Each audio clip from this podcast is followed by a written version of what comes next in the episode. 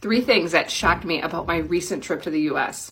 Number one, let's talk about roundabouts. So I love roundabouts in New Zealand. There are some in the US, and what I noticed was that nobody follows any sort of rules. So I'm in the car and I'm like, why is nobody signaling? How am I supposed to know when I can go in? They're like, we don't know.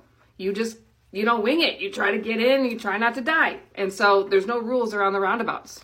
Number two, the plastic everywhere. So they still have all the plastic bags at the grocery stores, and they actually give you the choice plastic or paper.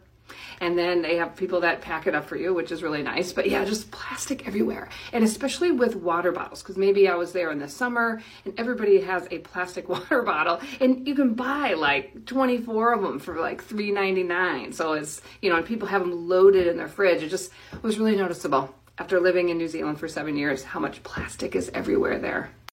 And number three, everyone that I was around anyway had a new COVID dog. And I'm like, when did you get this? COVID. When did you get this? COVID. Because everybody's trapped.